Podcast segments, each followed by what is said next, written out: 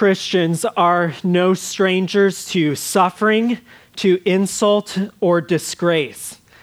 2,000 years of church history demonstrate that Christians have undergone trial and unrest from the very beginning. That history extends back even further pre Christ to the days of the Old Testament, where those who follow after God are ridiculed and mistreated by the unrighteous we understand that signing up to follow Christ is signing up to endure hardship at the hands of those who reject him. This suffering, this hardship, often takes place in very physical, tangible ways as Christ's people have been martyred for their belief in him. At other times, the suffering works itself out in the realm of societal shame and ridicule as those who reject God and his very existence lobby insult against those who find their identity and hope in him. But I think even more personally and more regularly, these insults and this suffering works itself out on the basic level of our neighborhoods, our schools, our workplaces, and even in our families. We seek to follow after Christ and we experience some level of disregard and insult because of it. But then also, we as broken, hypocritical Christians can lobby insults at others. But when an individual is seeking to follow after Christ and everyone around them are providing insult and seeking to disgrace them because of it, that individual can turn to the scriptures and find great hope. And Psalm 4 is a place to find that hope. Because we learn here that God's people can rejoice in the face of insult and disgrace because God faithfully answers prayer. God faithfully protects the faithful and he provides satisfaction and security. So, as we meditate on this Psalm of David this morning, we should learn and we should believe that we can rejoice in God's grace, even in the face of insult and disgrace, because God is always there and he has the best interests of his people in mind. Would you follow along as I read Psalm 4? For the choir director with stringed instruments, a psalm of David. Answer me when I call, God, who vindicates me. You freed me from affliction. Be gracious to me and hear my prayer. How long, exalted ones, will my honor be insulted? How long will you love what is worthless and pursue a lie? Know that the Lord has set apart the faithful for himself.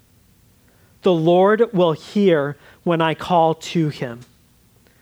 Be angry and do not sin. On your bed, reflect in your heart and be still. Offer sacrifices in righteousness and trust in the Lord. Many are asking, Who can show us anything good? Let the light of your face shine on us, Lord. You have put more joy in my heart than they have when their grain and their new wine abound. I will both lie down and sleep in peace, for you alone, Lord, make me live in safety. We first recognize as we follow David's meditation here that God's people can rejoice in his grace even in the face of insult and disgrace, because he faithfully answers prayer. God faithfully answers prayer. David begins this psalm with a petition to the Lord, appealing for a response to his prayer, and his appeal is based on the past action of God, the past faithful working of God in his life. So notice the pattern here in verse 1 there's an appeal to God. Answer me when I call, God. And then there's a reference to God's past work, the God who vindicates me. That is the God who demonstrates that I was in the right because I aligned myself with Him. And then there's another reference to God's past work You freed me from affliction. And now there's a final appeal to God be gracious to me and hear my prayer. So, this appeal to God is grounded in this double accent of God's past faithfulness in David's life. God is the God who hears, He's the God who vindicates the righteous, He's the one who frees from affliction, and He's the one who offers grace. In short, David's appealing to a God who, at least he believes, is faithful to hear his prayers and then do something about it. So, in this way, Psalm 3 and Psalm 4 are very similar. So, last week we considered Psalm 3, now we're looking at Psalm 4. They have very similar themes, and it makes sense that the editors of the Psalter would put them side by side. Now, we should not dismiss these Psalms as just boring repetition. It would be easy for us to read these two Psalms back by back and say, okay, I got it, and I'm moving on. Instead, I think that this repetition, this second reminder, highlights the importance of reflecting on God's past faithfulness to his people and the significance of our present need for him. So, so the repetition is highlighting God is always faithful. You always need Him. And the reason He has to remind us of these things, and it has to be repeated in such close proximity, is because of the fickleness of the human heart, which often forgets God, His faithfulness, and our need for Him. So if you're like me, last Sunday after we meditated on Psalm 3, I went into the week thinking that every challenge I face, I will cry out to God for help. And last night, as I was continuing to work on this sermon and reflecting on the week, that happened far more rarely than I'd want to admit. We are fickle, forgetful people. And so we need this model for responding to our distress and anxiety. We are to appeal to God to listen to us and to respond in faithfulness. There's certainly nothing wrong with talking to our friends, with talking to companions, and even your pastors about the challenges you face, but ultimately it is the ear of God that needs to listen to our despair. So we ought to appeal to God, and that appeal to God ought to be rooted not in our worthiness, but in the faithfulness of God. The reason that we can cry out to Him is not because of anything that we have done or because of who we are, but because of who God is. Our need to appeal is because of who we are faithless, broken, weak. But our confidence in our appeal is because of God's faithfulness to unfaithful people. So we rightly sing of this mystery of my worth and my unworthiness. Our worth is in Christ, our worthiness is pervasive because it's who we are. And so the strength of our appeal to God doesn't come from our personal worth or value, but from the value that God has given us in Christ and from the faithfulness of God to show grace to people who deserve the opposite. So David cries out, Be gracious to me and hear my prayer. I think that it's easy for us to miss the significance of the individual who David chooses to appeal to. David is appealing to God. Later on, he speaks to Lord in all capital letters, Yahweh, the personal name of God. We live in a society where most people don't believe in God that we'd run into on the street.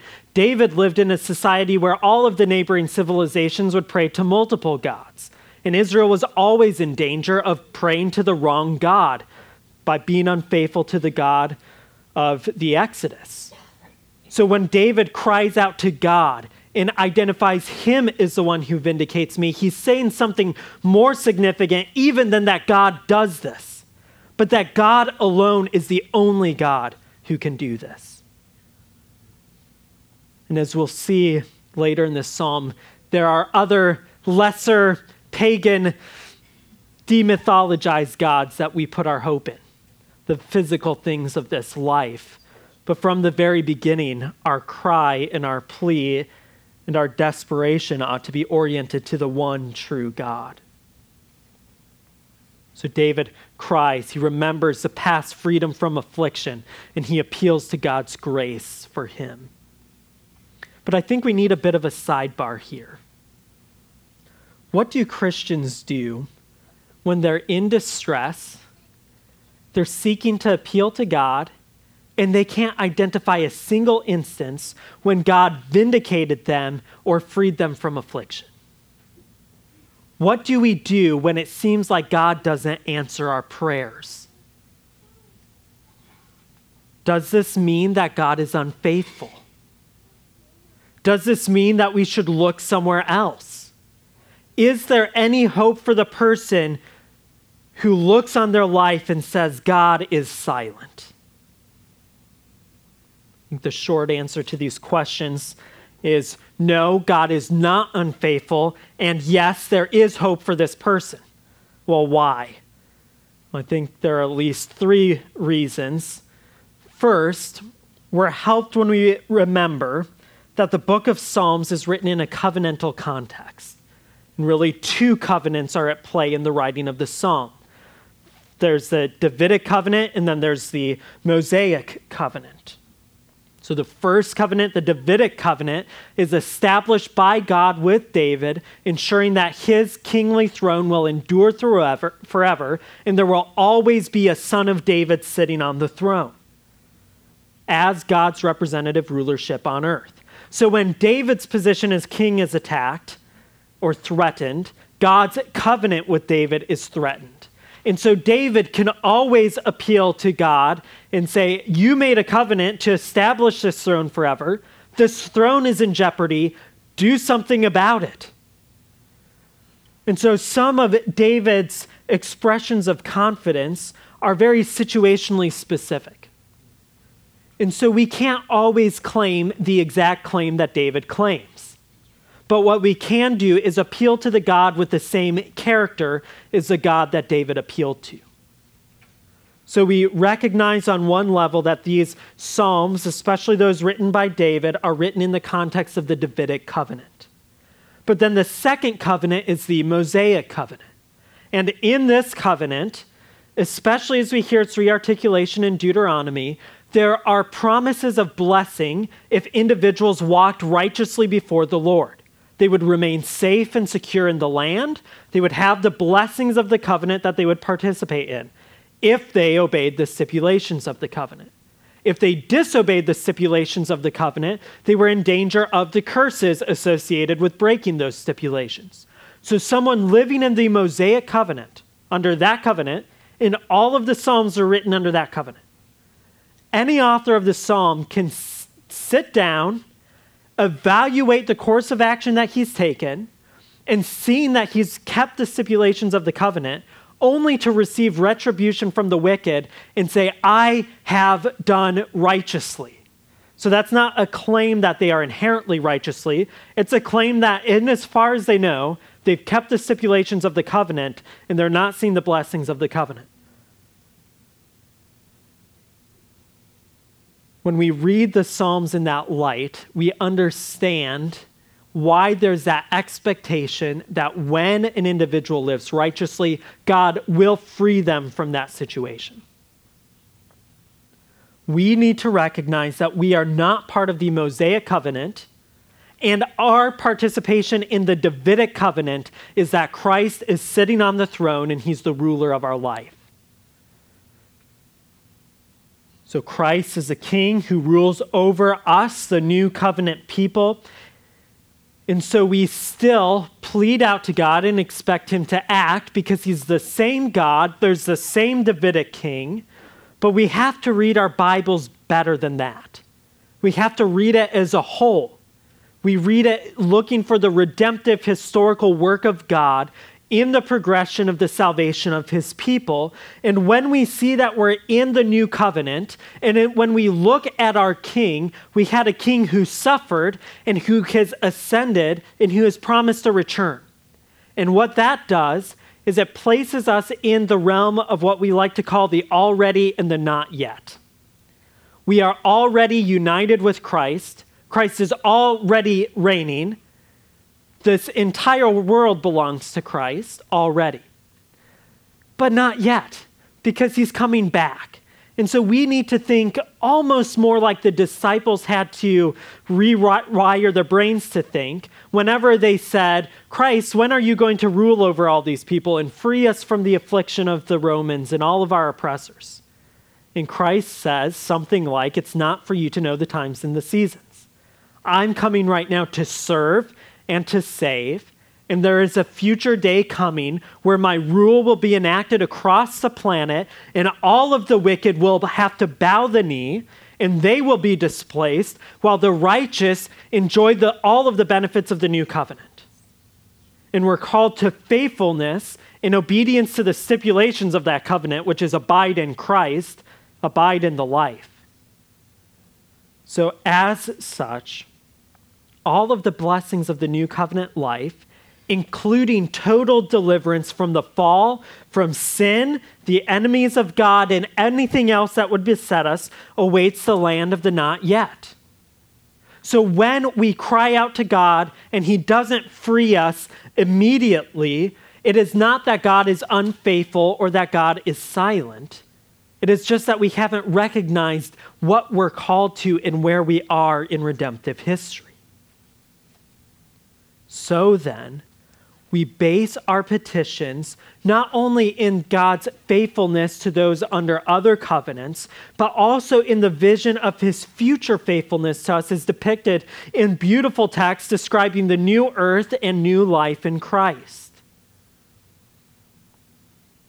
So, some of us, some of you, may be facing suffering, insult, and disgrace that you can't even measure by those who oppose God and who oppose you because you follow after him. And because we walk in the path of Christ, we may go an entire lifetime without vindication. Our vindication, like Christ, will come in the resurrection. Christ's resurrection vindicated him and proved that he was in the right. And one day we will participate in that resurrection as well. So, is God faithful? The answer is yes. Now, when we look at this, fitting ourselves in the right spot in redemptive history is a good step into walking faithfully in our suffering. But you might be saying, life still stinks. This doesn't help. You're just telling me that I can live the rest of my life in suffering. Well, that's a bum deal. It kind of is. It's not as bad as it sounds, though, as we'll see in a bit. But I think that we can still say that God is faithful even in our call to suffering for three reasons. One, although you may have a hard time articulating specific instances of God's grace, kindness, and faithfulness in your life in this time of the not yet, that's not because it isn't there. So, as compassionately and kindly as I can say this, I want to tell you that your eyes are clouded by the present world and by the assumption that you deserve more than you actually do. So, our weak eyes of faith and our sense of entitlement does not render God unfaithful. When we see it clearly by the light of the scriptures and by the aid of the Holy Spirit, we just understand that we deserve no good thing. Such that when we consider our daily meal, the fact that we're all wearing clothes, and we thank God for that we are blessed beyond measure.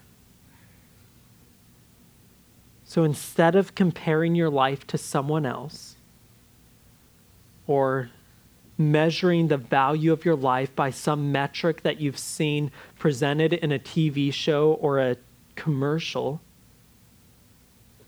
instead of comparing your life in those ways to determine whether or not God has been kind to you, compare your life to God's standard for righteousness and holiness and the wrath you deserve.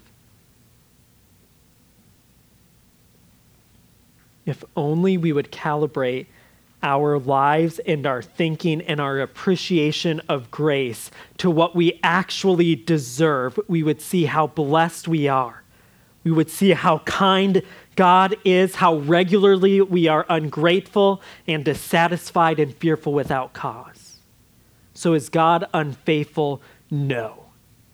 Just look for his faithfulness in the right places and on his terms and not your own. Two, in addition to the plentitude of spiritual and physical gifts and comforts that we have received from God's hand, all undeserved,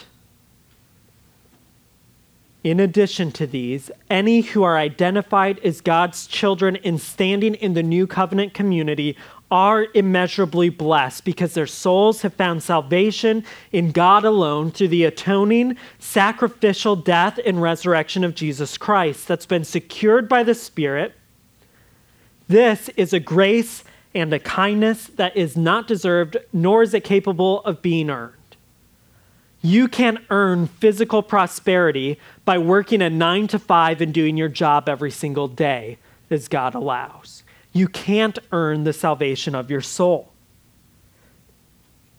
So, in the darkest moment of your life, the light of God's kindness still burns bright because He's granted you the grace of entering into His presence as a son or daughter. So, no apparent lack of anything good is worthy of being compared to this immeasurable gift. So the suffering you experience now is unworthy of being compared to the gift that you already have.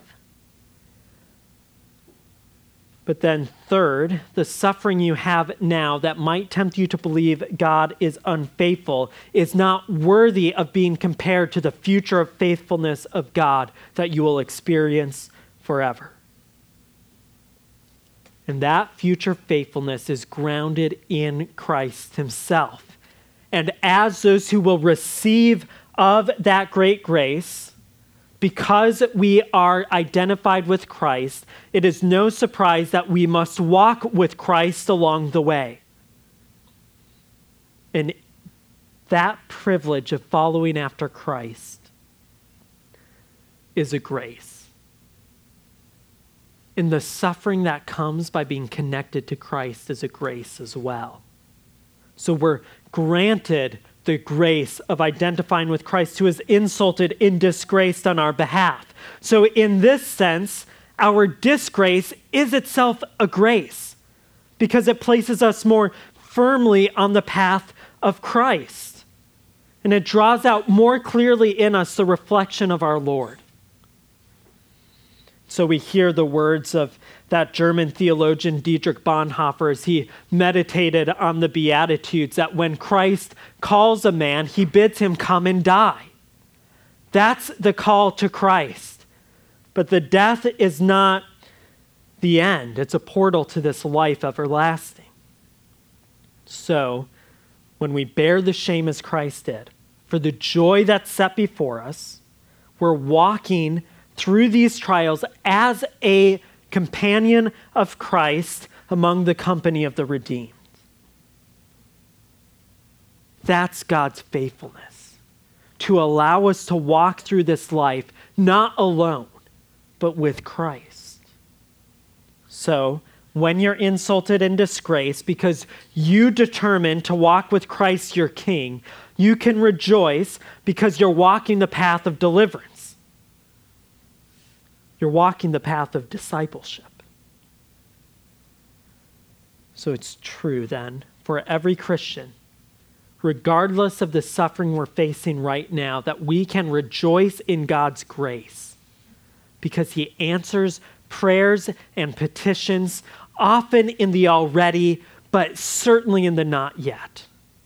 Where all pain and sorrow and death and insult will be removed and we'll have perfect fellowship with Christ our King. Second, as we consider Psalm 4, we learn that God's people can rejoice in his grace even in the face of insult and disgrace because he protects the faithful. So, even in this walk in the already, we believe that God protects the faithful.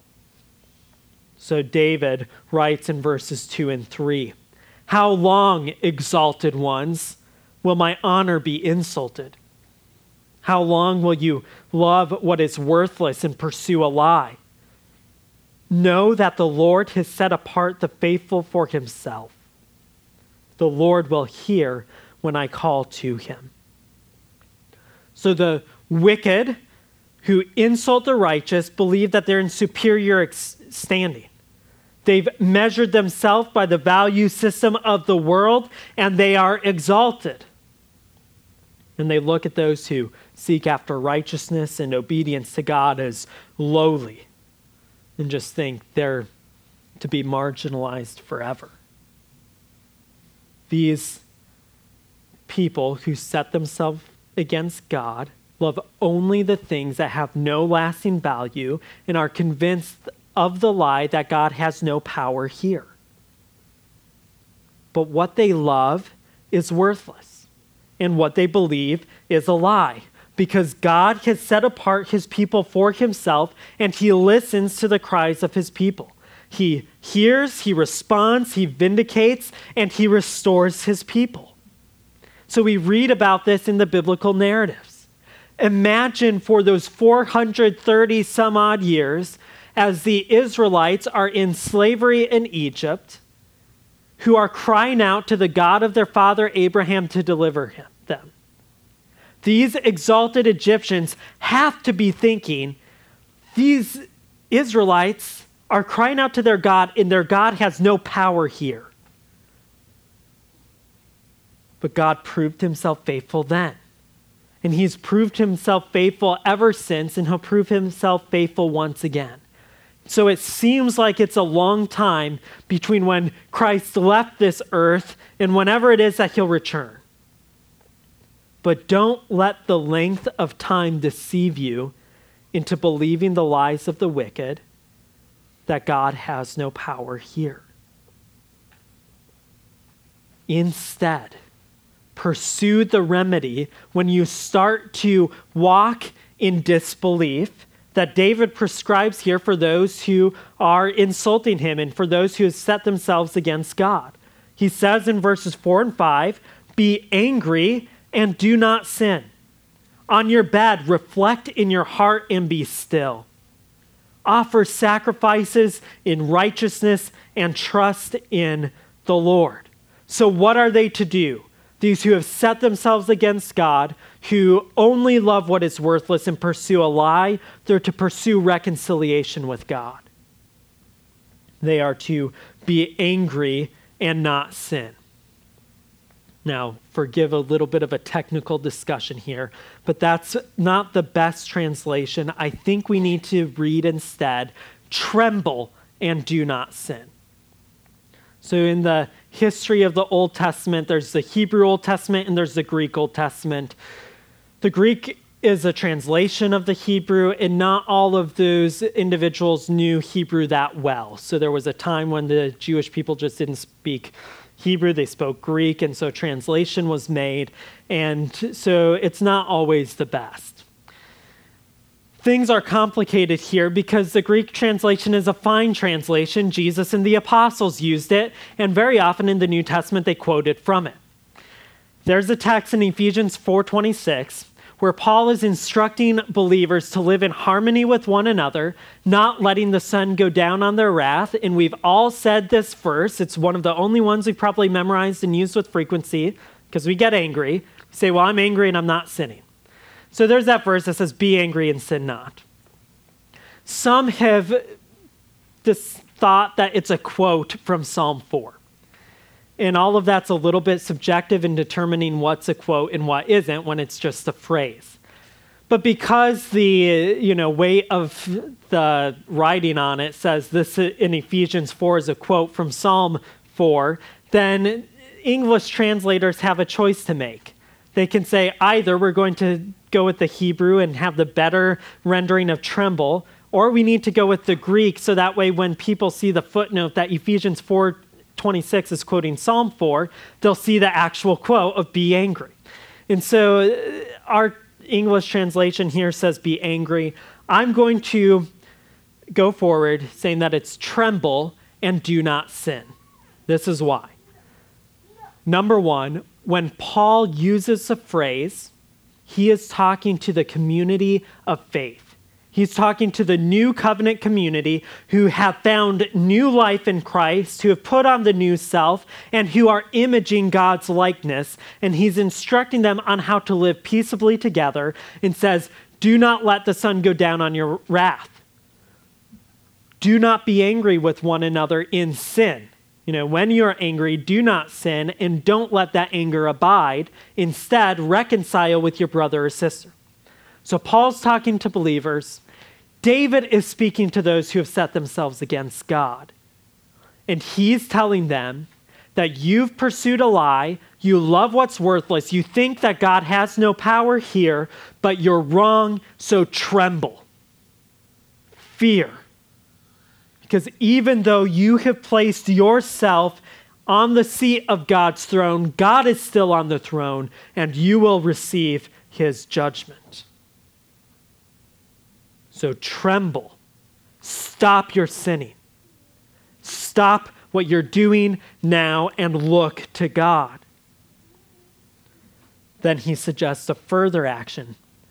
On your bed, reflect in your heart and be still.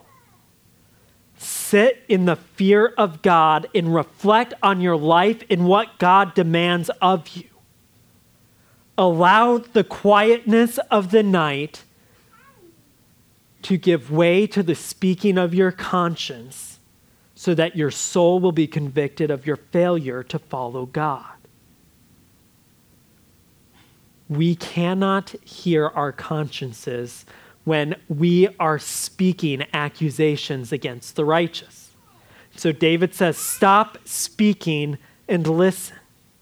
And then he instructs them after you have recognized the error of your way, offer sacrifices in righteousness, and trust in the Lord.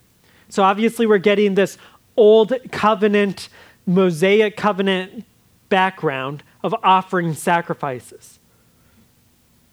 So offer right sacrifices to the only God and trust in God alone. Put your hope in Him and join the community of faith who have been set apart by God. So instead of standing in the way of the righteous in opposition to God, they're to make an about face and stand with the righteous in submission to God. So there's a twofold response for Crystal Lake Baptist Church and our friends here.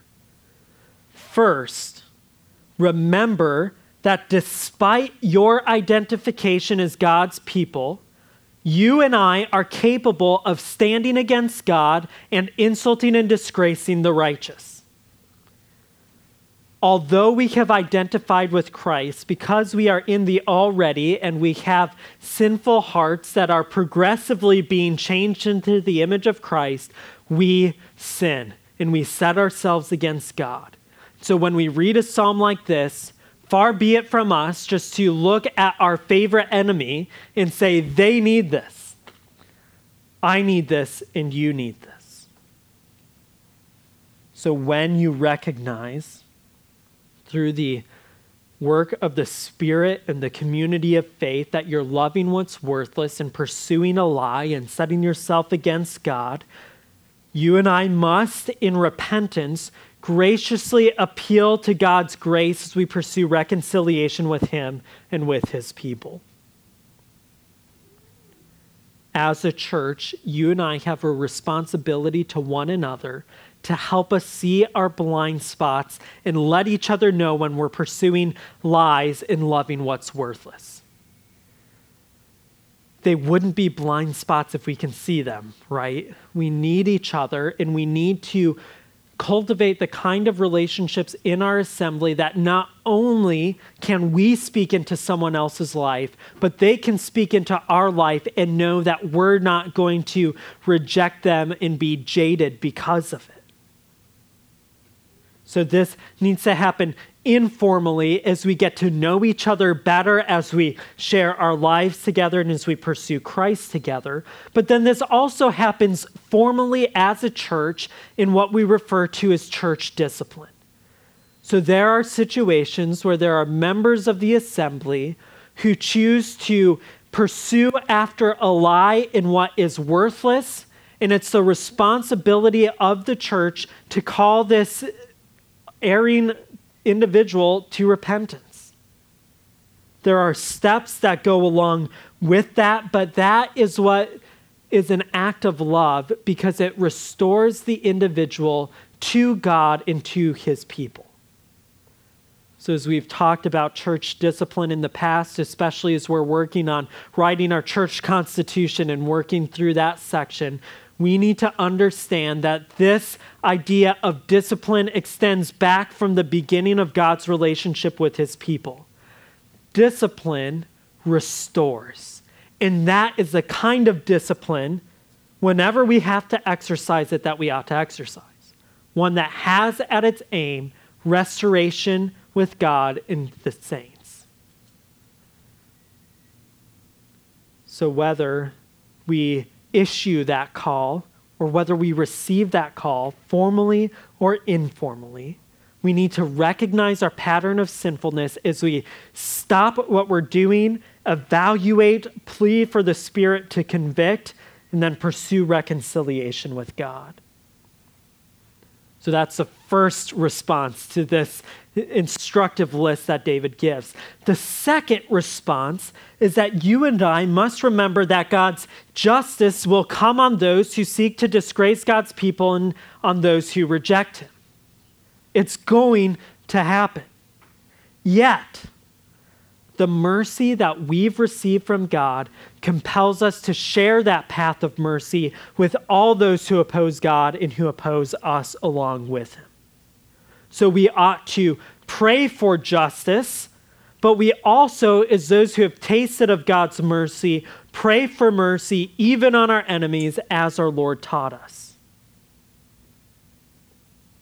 And then we need to remember that God uses means to answer prayer. And when it comes to showing his mercy to those who oppose him, we pray that God shows mercy, and then we go and share that message of mercy with those who have rejected Christ. So it is true that we don't save people. Sometimes we talk about soul winning. Well, none of us are soul winners because we don't win souls. But God uses his people to share his message of mercy, the message of Christ who died for sin and so, in that sense, we go out with a soul winning message, with a soul saving, mercy giving message. The message that we can be reconciled to God, that we must repent of our sins and that because Jesus Christ paid the price for those sins, and because he stands ready to absorb the wrath of God that's aimed at every sinner, we can come to him and have hope and new life and friendship with God. So believe the gospel, repent of sins, receive Christ, submit to the Spirit, and then share that message with all those who don't know it.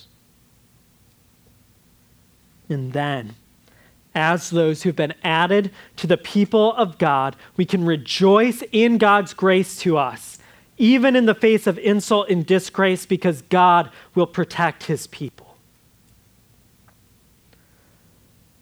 Third, as we consider this psalm, we learn that God's people can rejoice in his grace, even in the face of insult and disgrace, because he provides satisfaction and security. This is what we've sung about all morning. This is what we've prayed for this morning. We can find satisfaction and security in God alone. So, verse 6 many are asking, Who can show us anything good? Where does anything good come from? Well, the answer is, Let the light of your face shine upon us, Lord. Good things come from God alone.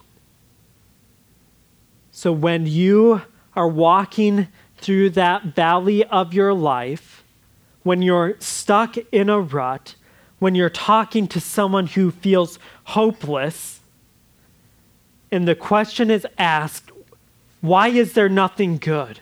Where do I find something good? We cry out to God, say, Let the light of your face shine on us.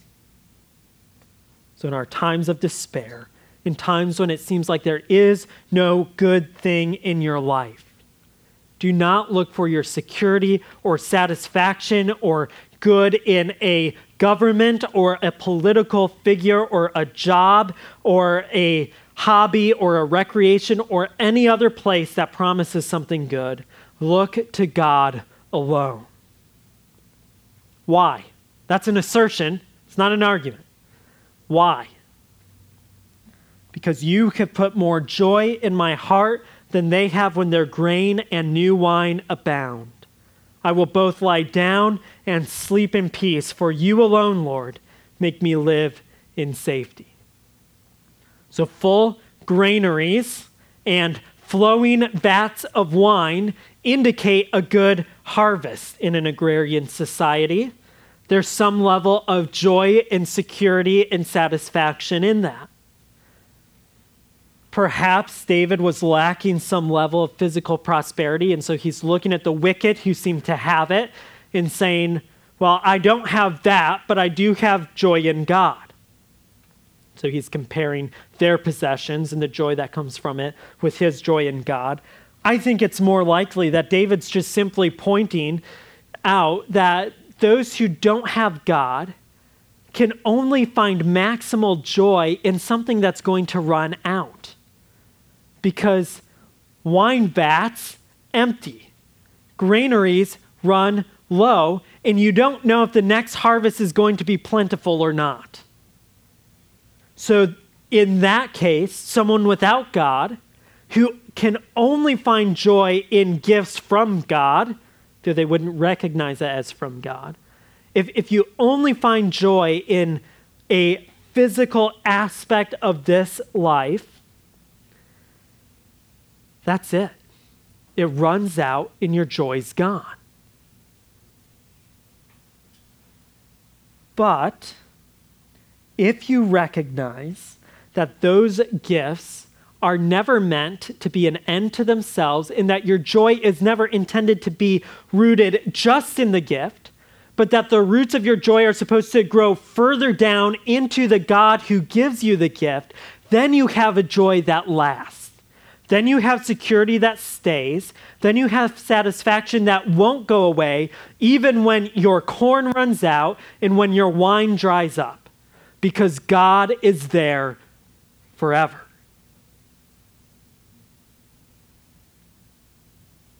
So, whatever the most joyful occasion in 2020 would be, it's not going to be a a you know barn full of corn and a vat full of wine unless you're you know a vine dresser and a farmer. Whatever it is that you can put your mind on and say if that happened that would be the peak of my joy this year. If your joy is in that alone you're chasing after something that's worthless and you're believing a lie because it'll go away in an instant. Bank accounts get drained when there's a major home repair that's needed. Beautiful, fancy cars go to dust when you wrap them around a light pole. Your physical health crumbles in a moment when you'd least expect it. None of those things provide us joy and security. And even if you have them in the moment, when you lay your head on your pillow at night, you have to wonder will it be here tomorrow? The Christian never has to wonder if God will be here tomorrow. so we can lie down and sleep in peace because God makes us live in safety. we reflect on this psalm and we just understand that virtually every day the unrighteous hurl insults and seek to disgrace their opponents. But inasmuch as much as we've received these insults and inasmuch as we're targets for disgrace because of our faithfulness to God, we can rejoice in His grace because He faithfully answers prayer. He protects the faithful and He provides satisfaction and security for his own. May he do this for us, and may we always appeal to him in our hurt and confusion, seeking his protection and help, and seeking our joy and satisfaction and security in him for both this life and the life to come.